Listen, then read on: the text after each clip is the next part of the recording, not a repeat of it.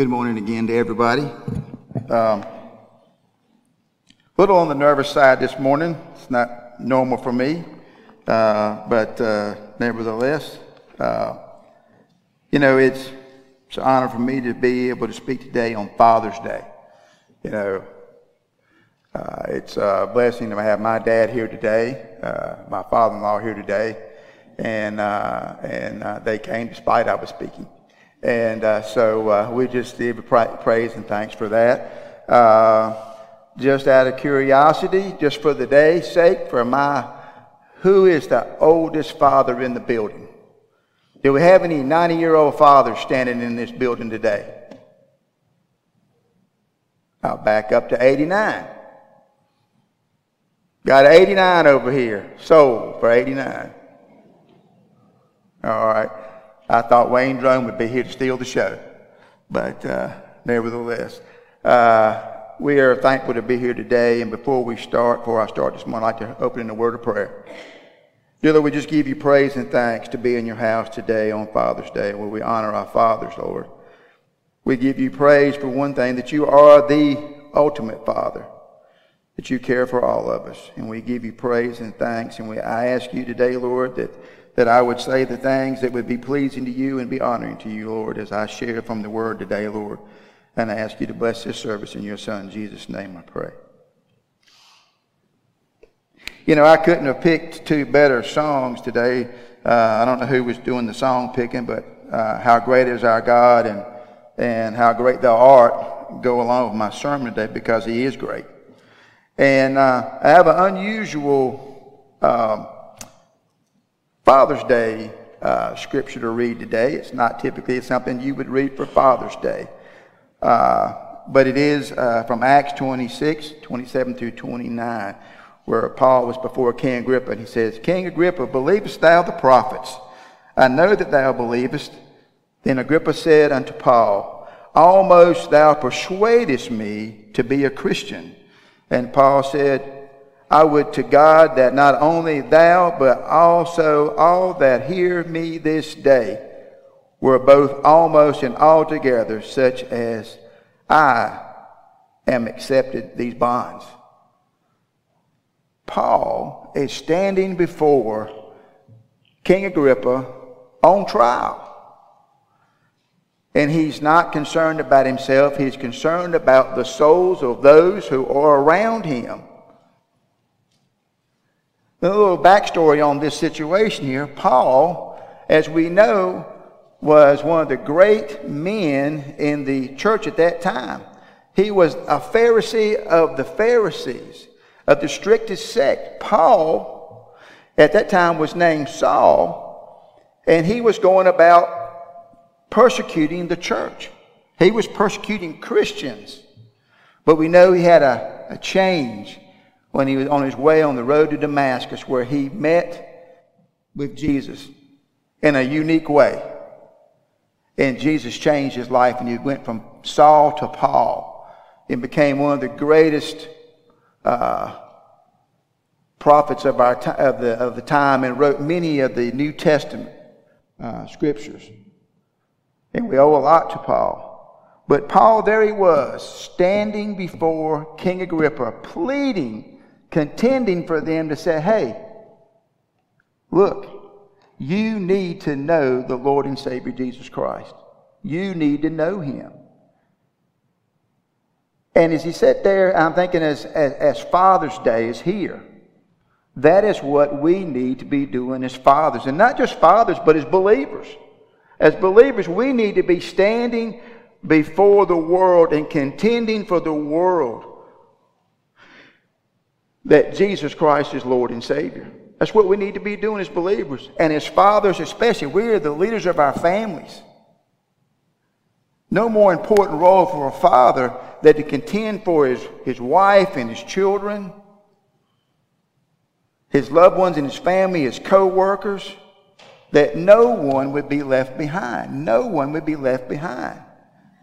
And I also believe that we need to be contenders for this also, that we as believers on a daily basis are we contending for the Word of God? Are we almost persuaded to serve God on a daily basis? Are we almost persuaded on a daily basis to pray for those around us? Are we almost persuaded to pray for those that need our prayers? Are we praying for our family and loved ones on a daily basis? Are we almost persuaded to do what we are talking about as, believers? Every single day, we should be con- confronting the evil one and standing up for those around us. We all know somebody who needs prayer. It may be, it may be our nation we're concerned about, which it definitely needs prayer right now. But we need to contend for those this body. And we need to be the ones that are all, we're not going to be almost persuaded. We need to be persuaded on a daily basis that we stand for the Word of God. And I got a few scriptures I want to read to you today to encourage you to know what the Lord has promised you today. He has promised you some amazing things. And we need to stand on these promises. You know, because in this world, we live in a world today that that if we don't start standing on these promises, we're going to lose more and more. The church itself is losing. A poll was recently put out that 6% of believers in this world, in this country, 6%, I'm losing my headset here, technology stuff.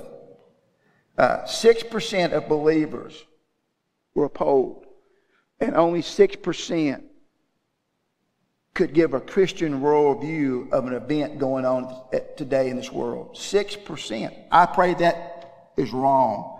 And it is, I pray that definitely that 6% of the congregation I look at today here at Grace Fellowship, that is completely wrong. That we can stand and profess when we hear something going on in the news that that is not the way God would have it be. 41% of our pastors, and I thank God that this church has had wonderful pastors over the year to stand in this pulpit and preach the Word of God. But 40, it's only 41% nationwide that are teaching a biblical worldview. 41%. 59% of the people going to church today are, are hearing a drowned down gospel so that everybody feels good. That's where we are in the church today. But as I said, I want to share with you some scripture today that will encourage us, I believe. John 16, 33. These things I have spoken unto you, that you may find peace. In this world you shall have tribulation, but be of good cheer, for I have overcome the world. Now I got a different version in uh, that's here. It says, these things I have spoken unto you, Bentley, that in me you might have peace, that in the world, Bentley, you shall have tribulation, but be of good cheer. I have overcome the world. He's promising me and you. We need to put our names in that Bible sometimes and write it in there and say, hey, he's talking to me directly. Not somebody else. He's talking to me. We live in a world where Satan is loose and running around and just doing horrible things.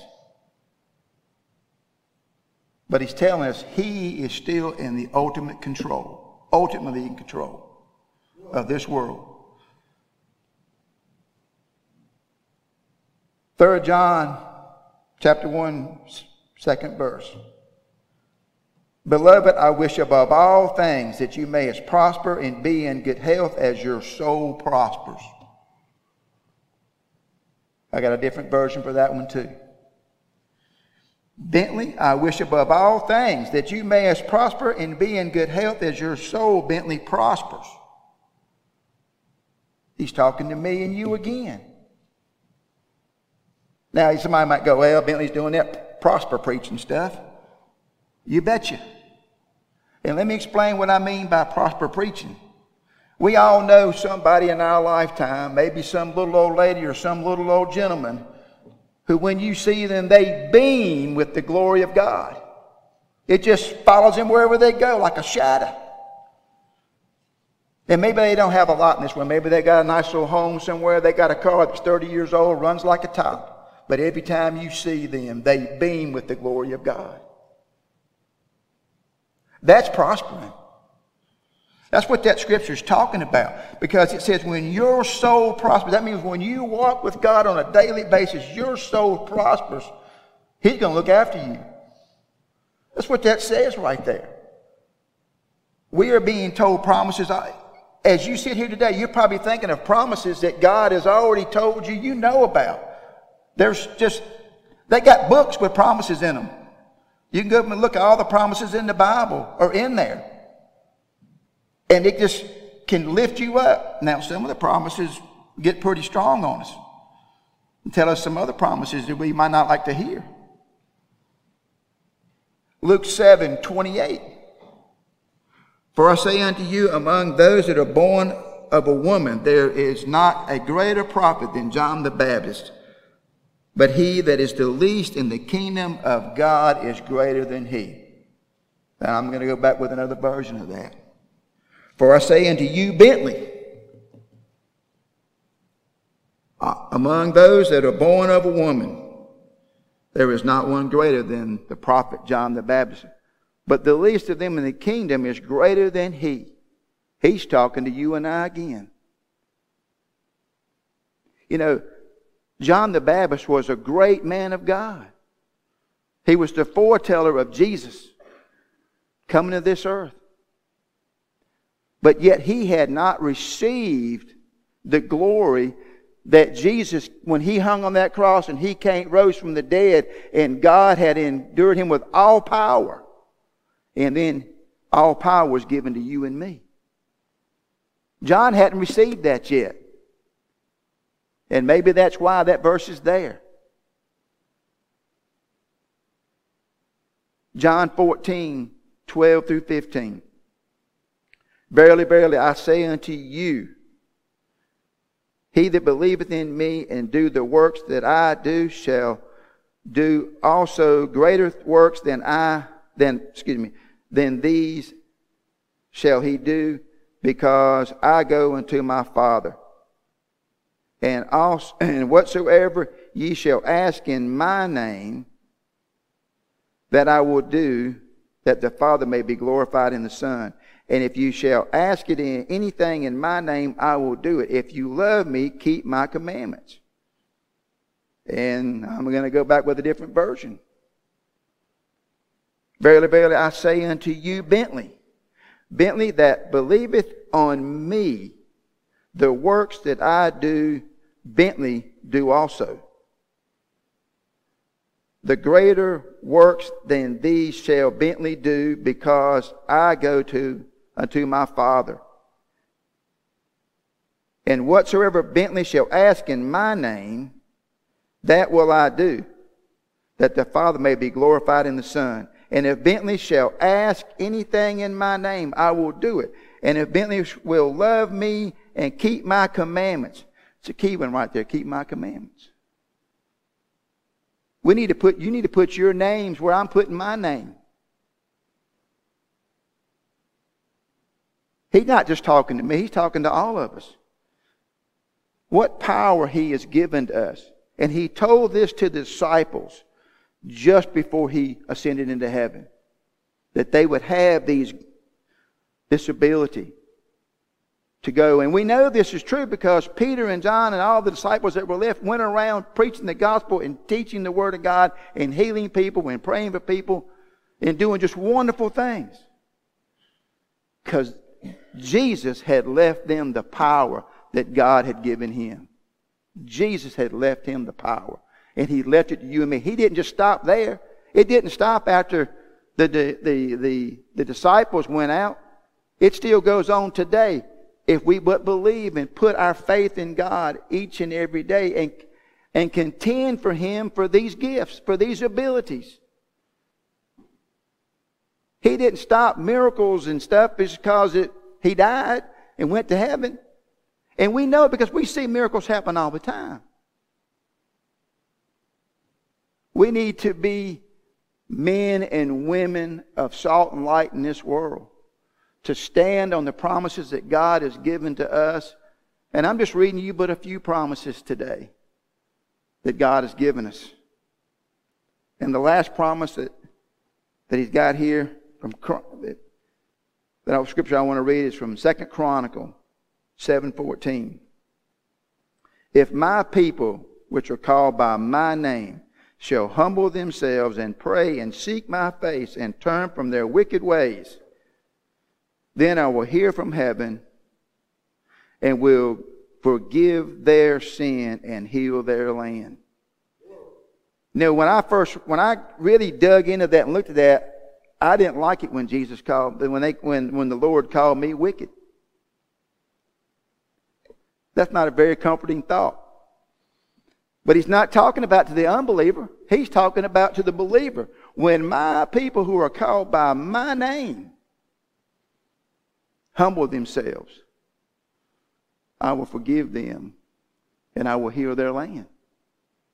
You know, I get it, sometimes I get talking with my truck driving buddies at night, we sharing, we do, we actually share the Word of God on, on, the, on the phone at night. And sometimes I get myself in trouble when I start talking about the Lord and I say things that puzzles people, and I may say something, I've said something today that that I hope I didn't offend anybody so far today. But I believe the Bible tells us if you deny me before men, I will deny you before my Father. And we need to take that to heart. You know, we pray, and I don't think there's a person in this building today that doesn't pray. But how do we pray? Do we pray in Jesus' name? Do we pray uh, half-heartedly? Are we praying and contending for one another? Do, is there a love in this church for one another? Is there a love in the body of Christ when we pray? And I think the Bible is pretty clear that when we pray, if there's anything in you at that moment in time that will hinder you, your heart at that time, I don't believe your prayers do a bit of good. You're lifting up to God a concern or something, but you've got ill will or discontent or something for a brother. And I'm going to be honest with you. There's been some times in almost my 60 years on this earth that I've sat in a church and had anger.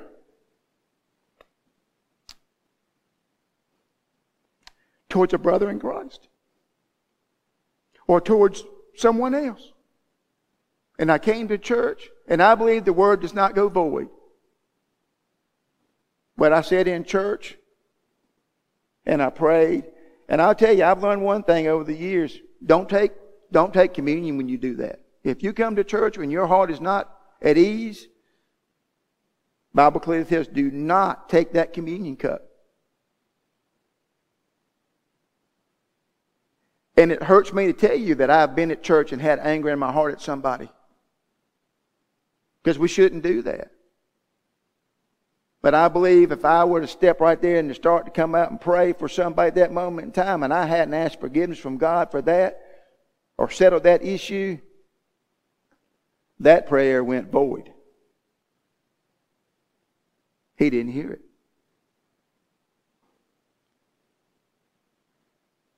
I'm often careful now how I pray.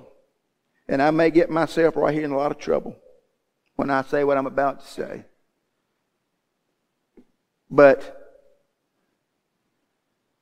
when I pray, I do not pray uh, very often Lord, if it be your will for things, for this or that. then that may stun some people. Because when I pray, I don't believe that everything that happens in this world is God's will. And I think we have to be careful when we pray in God's name that we aren't praying and using God's, well, if it's God's will that so and so be healed, or God's will that so and so be saved, or God's will here and there, that when we pray that way, is it to make us feel better? Because it's on God now. He, you know, that we left that on God. Because if it didn't happen, well, it was God's will. Well, maybe it's because God was waiting on us to contend and fight and pray for our brothers and sisters in Christ or this unbeliever. Because let me tell you a little bit about what I believe about God's will. God's will is not that anybody should die and go to hell. Happens every day. God's will is not for me and you to sin. Sorry to say, for me it happens every day. It is not God's will for little ones to have cancer and die. That's not part of God's plan. You know, sometimes when we pray, it takes years for things to occur. I'm going to give you a couple examples. Jonathan Job, some of you remember Jonathan Job's father, was late in years when he finally, after years of praying, gave his life to the Lord just before he passed away. That's awesome. That he, but it took so long. But Jonathan didn't give up. My friend Ricky Strickland, I went to high school with, his father, in the middle of COVID, in a nursing home, gave his life to the Lord. A few days later, he passed away and went on to be with the Lord. It took years. It took almost 60 years of praying. But Ricky didn't give up. And he knows today because he made sure he questions his dad in his confused state to make over and over again, Daddy, do you understand what I ask you? And he said, I did. And he did. And I believe with all my heart that my Father, I will see him again someday in heaven. You know, we don't always get the answer we want immediately. Tell you an odd little story about me one time. I was working for a place in town and had to, to go take the company truck somewhere. It was early in the morning and I was locked myself out of the company truck, sitting there running. Couldn't get in it. So this was an older vehicle. I got me, went inside. I couldn't find the extra keys. The boss had them. I got me a clothes hanger, the old clothes hanger trick. And I'm just doing, and I'd done it before. I'd done it on other vehicles. I knew how to do it. I could open that vehicle. I knew I could. I sat there for 30 minutes fiddling with that clothes hanger, and I couldn't do it. And all of a sudden, I just, I just fell again. I knew my boss was going to arrive any minute and wanted to know why I was still there. And I fell against the side of that truck, and I said, Lord, I need you to open this truck. I got to go. And you can believe me or whatever you want to. I pulled that clothes hanger up and that door opened just like that and I was gone. It took me 30 minutes, 30 minutes to ask God for help. Now that's a simple little story. It's funny. But it didn't happen until I prayed. I was trying to do it on my own. And I think that's the problem with the church today. We're trying as churches. We come up with all kinds of things. And don't get me wrong, this church does a lot of wonderful things. It does. It's got a lot of wonderful people in it. But we as believers have to contend for one another. We have to be like Paul and sit there. I don't want anybody I know almost persuaded and miss out. I don't want to be a believer in Jesus Christ and almost persuaded on a daily basis to do what I know is the right thing to do. I'm going to close in just a second, but I've got one more story about, you know, you know, I, I believe my dad being here today is a miracle. There was times in the last couple of years we could have lost him. But he's here today because of prayer.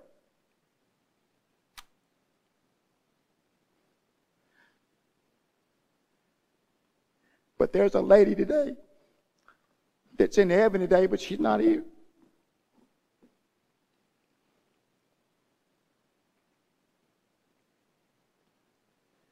And I'm privileged to know that her was she was my mother-in-law for almost 30 years.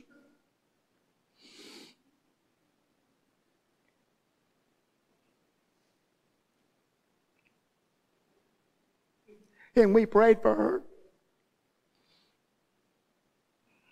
with tears coming down our eyes. And that prayer didn't get answered the way we thought it would be. But I can tell you right now that it did get answered. I know that where she is today, she's there before the Lord. And a little small prayer did get answered. She had cancer. She had laying there, and one day at the hospital, Mr. Gunn walked in and said, "How you doing?" And she said, "I'm doing just fine." And she hadn't spoken in a couple of days.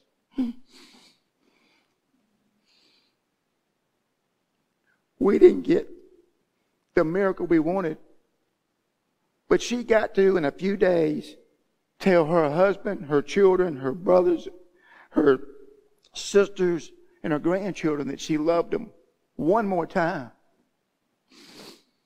What a miracle. Not everybody gets that. And when I talk about when we pray, it's God's will, there is a promise. God says that in Romans 8 28, all things work together for those who love the Lord. And He can take whatever situation you're in and whatever you're praying for. You might not get the answer you wanted. You might not get the, the hope or the answer. You might, that loved one may leave this world. That wasn't God's fault. But God's going to use that for His glory. God's going to use that to change something, somewhere, somebody. And He's going to be glorified. He's going to be the one who benefits from that. And if we but just take a chance and lift our eyes towards God on a daily basis, contend for one another. Let me tell you something. There's a reason why Paul said, or the Bible says we should pray without ceasing. You can't get in too much trouble praying.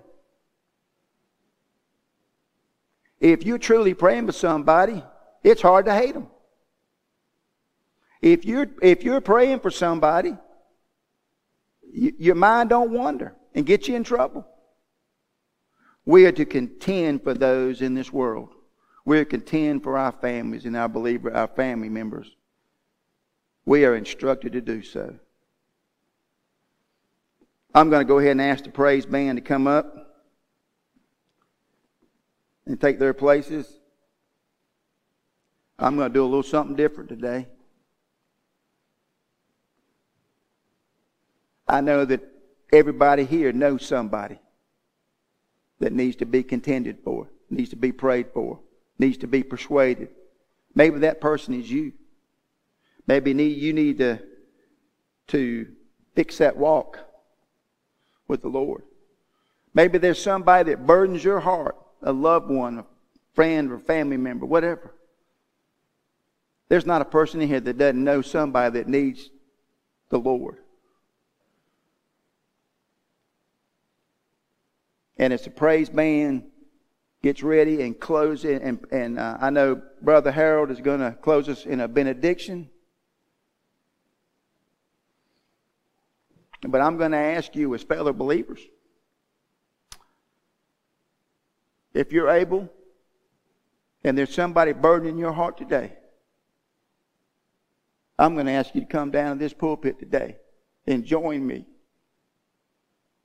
as we pray for Maybe it's our nation or a loved one. But I know right now, every one of you can think of somebody that needs praying for. And I'm going to ask the band to go ahead and start playing. And I'm going to go down front. And I'm going to ask you to join me. And it may be that I'm the only one down here that needs prayer. But I believe with all my heart there's somebody here on your heart that you need to come down and pray for.